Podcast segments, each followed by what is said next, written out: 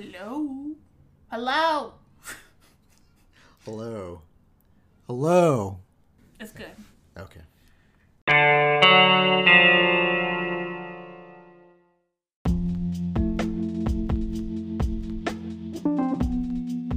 So this is the first episode of Odd Only Knows in about a month or so.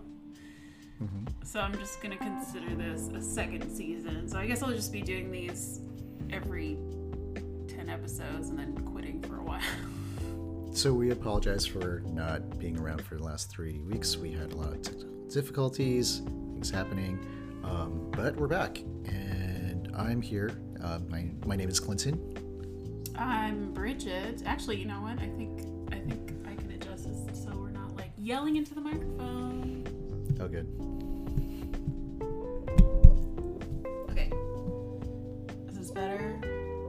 Is it? It better? Or let's try this. Hello? Test, test. Test, test. I think you have Nope, to. no, that's right. That's right. Yep. Okay. So Odd Only Knows. Welcome back. Back. Welcome back, Clinton. Thank you. Um, thanks, Bridget. We are here because uh, we haven't done a podcast in such a long time. So I'm here, I'm back. Just wanted to give you guys a short story about San Francisco. So in San Francisco in the 1850s, a lot of people died because it was the 1850s. Um, but uh, what is especially interesting is that um, around Laurel Heights, where uh, UCSF has one of their campuses, yeah, that that used to be a literal cemetery. Oh, really? Wait, Yeah. where? Which one? Where? Laurel Heights, Is you know, like the whole area? yes, that used to be a literal cemetery. There's a lot of places in San Francisco where um, I think during the development of the 1900s, um, after the earthquake, a lot of people started moving the um, cemeteries outside of San Francisco to Colma, which is why Colma is now known as like the city with more dead bodies than actual living people. Yeah. So, uh, one story that I wanted to tell you guys is that the there was companies that were supposed to take away all these like coffins, burial sites, and whatnot, but one company in particular around Lone Mountain in San Francisco did not do a really great job.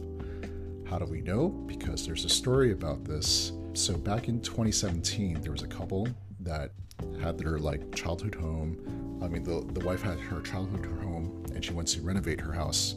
And like all things in San Francisco, when you do that, it's really expensive. You have to go through a lot of red tape. And so they're like, okay, well, let's start with the foundation because that's the most most expensive thing, whatnot. So they went to the garage and started to dig up some stuff. The contractors, while they were digging up, up all the gravel, the foundation stuff, they happened across a small coffin. Now, this coffin had a perfectly preserved two year old girl that was inside the coffin. It was bronze and lead. It was very ornate and it was perfectly preserved. Uh, when they looked it up, they found out that the body of the little girl that died was probably 145 years old. Oh, wow. So it was 17. Well, what? what no 18 around the 1850s. Yeah, 18. I can count. uh-huh. And the reason why it's interesting is because, you know, they were like, the, the wife, she was like, oh my God, this makes total sense. My baby. Not necessarily her baby, but she, when she was growing up in the house, she said that she would, she would hear what sounded like little toddler footsteps. I'm just like, Yeah. I mean, they have kids, but like, they were like, what the hell is that? And like, they wouldn't know what it is. yeah. and they were like super like confused and when they moved the coffin away that's when they didn't hear footsteps anymore but apparently they heard this almost every night For since she was a little girl, yeah you know. like she didn't yeah like she didn't see anything but she would hear things and they're like know what it sounds like but swear to god we it's not like they know what a toddler sounds like so they're and the wife's like yeah it was totally like it was totally like little like someone really tiny, really small was like walking around on the up on the upper floor. And they later found out that the body of the girl, um, she belonged to. Let me look up my notes Oh my god. because it's really hard to remember the name. It's okay, that's why I keep my notes in front of me. Too, kind of. He's a liar. He's using Google. Well, I'm not lo- using Google. I had like a link that I figured it would. He's using a Google link. Yeah, that's that's what I'm doing.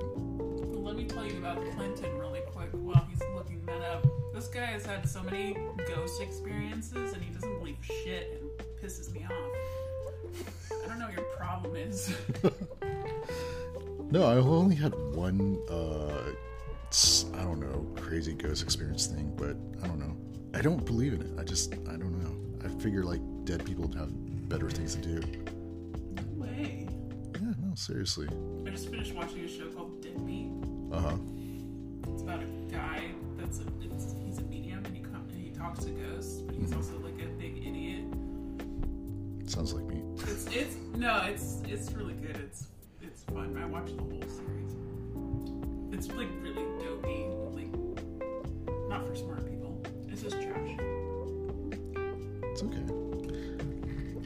Yeah. So I guess when the when the girl was moved, they put her in the Garden of Innocence National, which provides like burials for abandoned children, and they gave her the name Miranda Eve.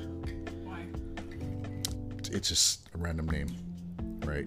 Um, but then after DNA research, they found out that um, the girl's actual name is Edith Howard Cook, and they learned that that she died from a protein deficiency that would have been curable today, and she was only two. So this she probably died sometime around 1876. Um, Is that your guesstimate? Or No, no, that's that's actually what it says. Can that picture? Can I see a picture? Yeah, th- that's the picture. Oh wow. Yeah, it's so that was the foundation, I guess. And this is like where it would have been, and this is where she's buried. Is that in Colma? I don't know, actually. I don't think they tell us for fairly good reason. Oh, it is in Colma. Never mind. That's where they take everyone. If you Yeah. die in San Francisco, you'll probably end up in Colma. Unless Um, get cremated into a tree. I know what I'm going to do. I'm going to take my ashes and have them compress it so then I become like a gem. And then, Kind of gem. I don't know, diamond, I guess. What am I supposed to say? I can't. You can't be necessarily like the like there are natural things that happen to make yourself look like a turquoise or like jade or whatever, but you can't really do that with like the remains of someone. So you can only make them into um, a diamond. Can we artificially make diamonds now? Yeah, it's that's what So it is. why? Because if you're when you're cremated, you're just basically carbon, and so diamonds are just basically A girl's best friend? a really pricey girl's best friend. But yeah, they said that like the couple said that, that they weren't the only ones that heard the um, the footsteps. Like the people who, who worked there while they were renovating the garage, they would hear the footsteps too. That's so creepy. Yeah, It's not something I'm into. but you're into. I thought that you're into this stuff, No, like I am. I love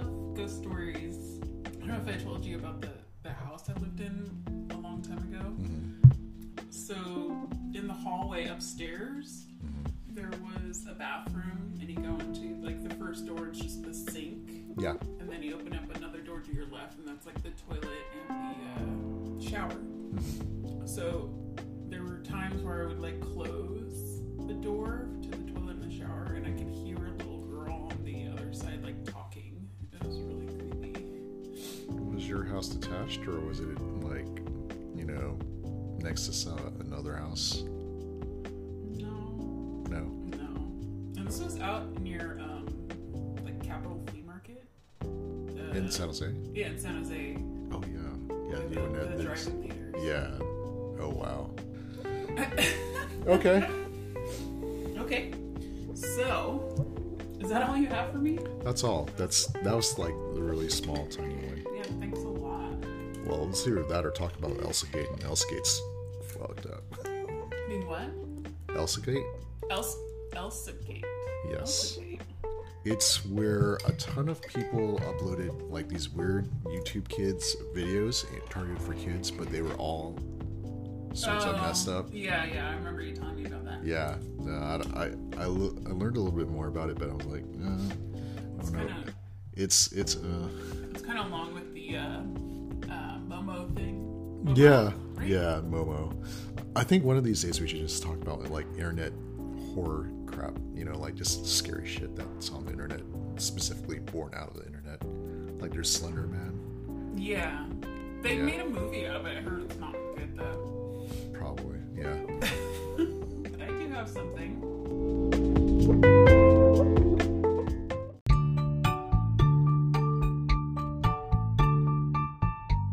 Okay, so looks like it can hear me fine. No, can't talk anymore. Piece of shit. Um, so I just fixed the microphone. I don't really know. Apparently, I bought the wrong one, and I've just been having trouble like nonstop. So that I switched something in the microphone, and now we both sound like we're in this. What is it like? Like uh, a tin can thing. Or... tin- yeah, and we have like really deep voices for some reason. Yeah, my voice is not that deep. So when I heard it, it sounded like one of those people who need to hide their identity on like, I don't know, 60 minutes. Yeah, like you robbed a bank, but you can't uh, show anything Yeah, my voice is not that deep. It's so deep. Okay, so I got some information on barber surgeons. Do you know anything about that? Barbers used to be surgeons back in the day. they would be your dentist, your surgeon, and um, I forgot what else they were. But like, yeah, they used to do like a little bit of everything. Thanks. I guess my story's over. Oh shit! So let's. Uh, I'm gonna share some things, and then you can chime in. sure. So, the barber surgeon, uh, one of the most common European medical practitioners of the Middle Ages, was generally charged with caring for soldiers during during and after battle. In this era, surgery was seldom conducted by physicians, but instead by barbers who, possessing razors and coordination indispensable to their trade, were called upon for numerous tasks, ranging from cutting hair to amputating limbs. Nice. Yeah, so can you imagine going to a barber and they're like, I gotta cut off your arm now? My main concern would be like, did they wash the scissors that they probably used to, I don't know, amputate a toe? Well, you know, I'm reading a book on on that sort of thing, on the history of the bacteria and surgery, and yeah, no, I don't think they started using soaps and antiseptics or whatever they're called for until like the 1870s or something ridiculous. So yeah, everyone before that died all the time. That's why all of them had beards and like long hair and shit. They're like, nope, not going to this, not going to my surgeon slash barber. Yeah, right. Okay. So in this period, surgical mortality was very high, duh, due to blood loss and infection. Yet since doctors thought that, that bloodletting treated illness, barbers also applied leeches. Meanwhile, physicians considered themselves to be above surgery. Physicians mostly observed surgical patients and offered consulting, but otherwise often chose academia, working in universities, or chose residence in castles where they treated the, the wealthy. And uh, I want to make it. I want to be in a, the medical field where I just make educated guesses. you Yeah, can It's like point at someone. Yeah, I think we need a little bit of Robitussin. just a little bit. Here you go. Here's a here's a trivia question. What uh, famous president died because of bloodletting? Was it Washington? It was George Washington. You get some tea. Great. I Yum. can, I can continue drinking tea. You are now you are allowed to. So the early versions of the Hippocratic Oath cautioned physicians from practicing surgery due to their limited knowledge on its invasive nature. Barbers who had enact- a knack for handling sharp instruments such as scissors and razor, razors, used to assist monks in bloodletting for the sick. Although in 1163, Pope Alexander III issued a decree that prevented clergymen from shedding blood, citing that it was incompatible with their role in society. Soon, the craft of bloodletting became ingrained in the repertoire of barber surgeons. Okay. All right, let's get some more information down. During the 14th and 15th century, the Black Plague wiped out a majority of university trained physicians, thereby creating a great demand for barbers and their surgical procedures. Flying barbers, quote, sprang up from town to town offering their unique services. The moniker was appropriate for the nomad for the nomadic nature. A contemporary equivalent would be physicians who go abroad on medical missions to serve areas lacking proper health care. Universities during the Renaissance. You know, it's, I find it ironic that we're that I'm talking about this because we work within in medical. we, we assist doctors. We don't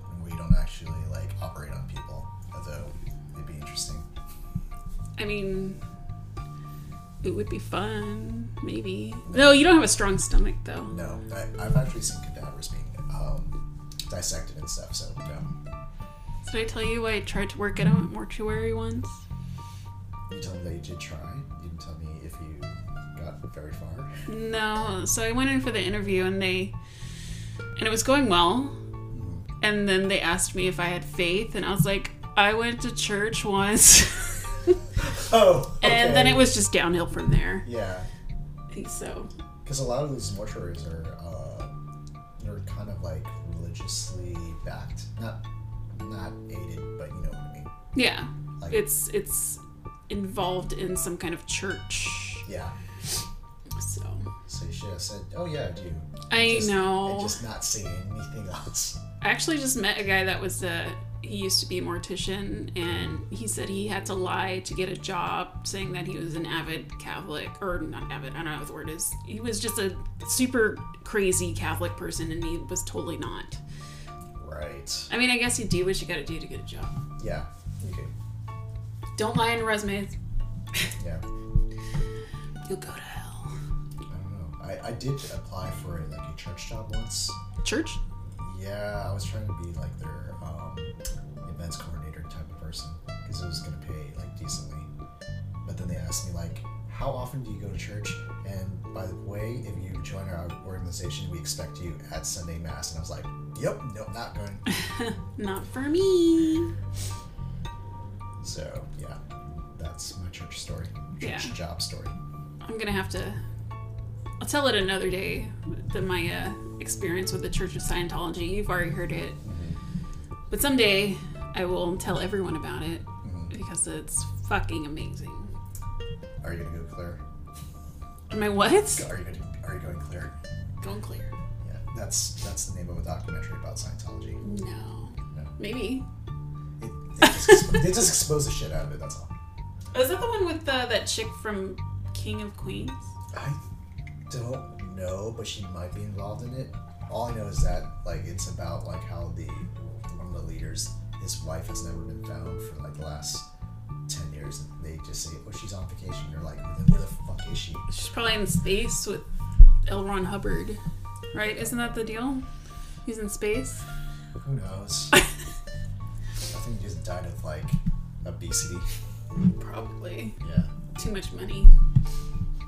Okay, getting back on the subject.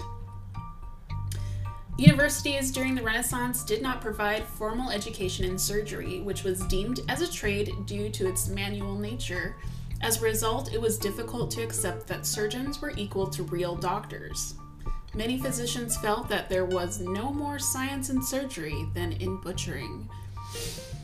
Physicians would train together in medical school to receive their Doctor of Medicine degree, while barber surgeons trained as apprentices, apprentices and took an examination to receive their diploma.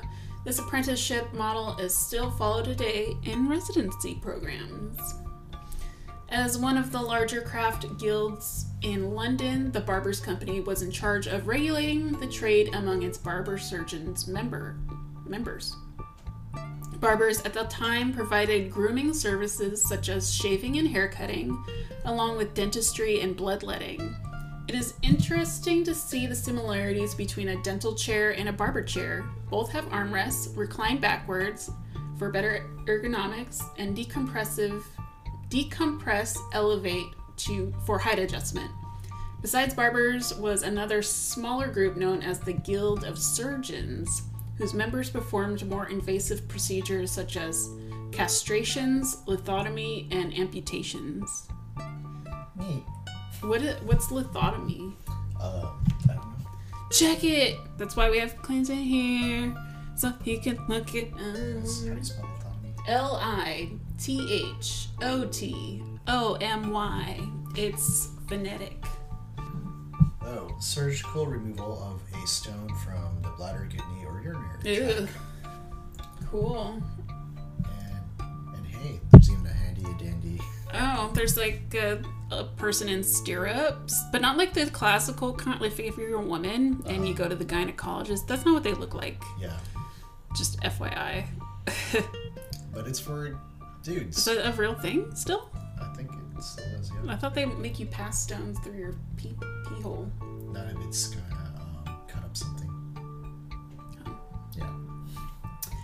All right, so I'm just gonna say a little bit more because more. This is more of like a test back into going into the uh, to the world of podcasting because I am kind of I don't know what I'm doing. So I just am gonna read a little bit more, and then that'll be it. I don't want to go in depth too much Okay. today. Sure. Maybe we'll continue next time. Yeah. We're just regaining our uh, muscle memory when Yeah. it comes to podcasting. What? Yeah. Okay, in the 1540s, barbers and surgeons joined together and formed the United Company of Barber Surgeons in order to gain credibility and political traction for their field. This group became dedicated to surgical treatments and dental extractions. This coalition, of barber surgeons existed at the same time as the Royal College of Physicians, which consisted of the quote, real doctors. The radical distinction between barber surgeons and physicians continued during the establishment of hospitals. These institutions of healing de- of healing designated a specific area for physicians to practice. In contrary, while barber surgeons had to perform their trade in commercial entities, using a red and white striped pole to promote themselves. So, yeah, I'll tell you a little bit about that, then we're gonna be done. so, everybody's seen the barber poles. Yeah. Typically, you'll see them. Uh, was it like red and red and white? Red and white, they're usually outside of a barber, and they're sometimes they spin, sometimes they don't. I don't think it matters if they spin. No, but I mean, some barbers they have like actual things that spin. I know, I like it. It reminds me of candy canes. It just looks like an optical illusion, and I always think like, am I tripping out? Did I? Did, Did I, I take too much acid? did I take too much acid? Did someone s- slip at making my drink? All right. The okay. So here's the color colorway of the barber pole. The spinning colored stripes of red and white and blue are ubiquitous to every barber shop. Its legacy originated from the rich history behind one of the most common procedures performed by barber surgeons, bloodletting. This treatment modality involved the intentional release of blood from the patient's veins. The rationale was that the disease, whether it was a sore throat or the plague, uh huh, okay, uh, would drain out of the body along with the blood. The red symbolized the blood loss, and the white represented the bandages used to blot the bleeding vein. Patients would squeeze a pole to promote venous, Venus? Venus. V E N O U S. How do you say that? Venus. I'm just gonna say Venus Yeah. vasodilation in a manner similar to today's tourniquet prior to placing an IV line. The blue arose due to patriotic reasons in the US, otherwise, red and white are still used throughout Europe. Wow, patriotism in the US, I would have never seen that coming. No, yay, nationalism. But, so there's a lot more on I would like to discuss on this, but I'm just not. I don't know. It goes into the I don't know what these are because I didn't. I did really badly on my homework. Don't The worry about Four humors, dissection and grave robbing, surgical procedures, and a person named Ambrose Paré. Anyways, I will leave links up in, on the uh, webpage for y'all to look at, and you can check it out yourself. Awesome. So thanks for listening. I know it's been hard. It's hard for us too. So hard. so hard. Um, but hopefully, we'll do an even better one next time, next week, I guess, Yeah, if you want to come by. sure. Clayton's coming on again. It's gonna be fun. Yeah. I might do it in the morning though. Ugh. So, Uh, you can just come over and I'll sleep, and you can just use my my quote unquote studio space. I do have a door. you do have a door. That's true. And I can just talk into it, and then you can just sleep, and I'm like, all right, I'm out. Yeah, and then I'll like throw in some things in between, like I'm making jokes, and you're like, ha ha ha ha. Sure. and the viewer, not. Wait, we don't have viewers. We have listeners. Yeah, the, the listeners won't even be able to tell. Yeah, no, no, they won't. Also, um, I'm off social media for now, but I think the Odd Only Knows Instagram is still up, and the website is still up. Mhm. Twitter is down, I think, because I don't like using it, and I don't really understand how to use it because I'm an old lady. She's younger than Um, me. But I mean, if you want to, you can take it over. Nope, Okay. definitely not. So basically, I don't need DMs of guys' cocks in my, in my Twitter feed. everybody needs that. and with that, that's all, folks. Yep. Thanks for tuning in. See you next time, or hear you listen next time. Bye. Bye.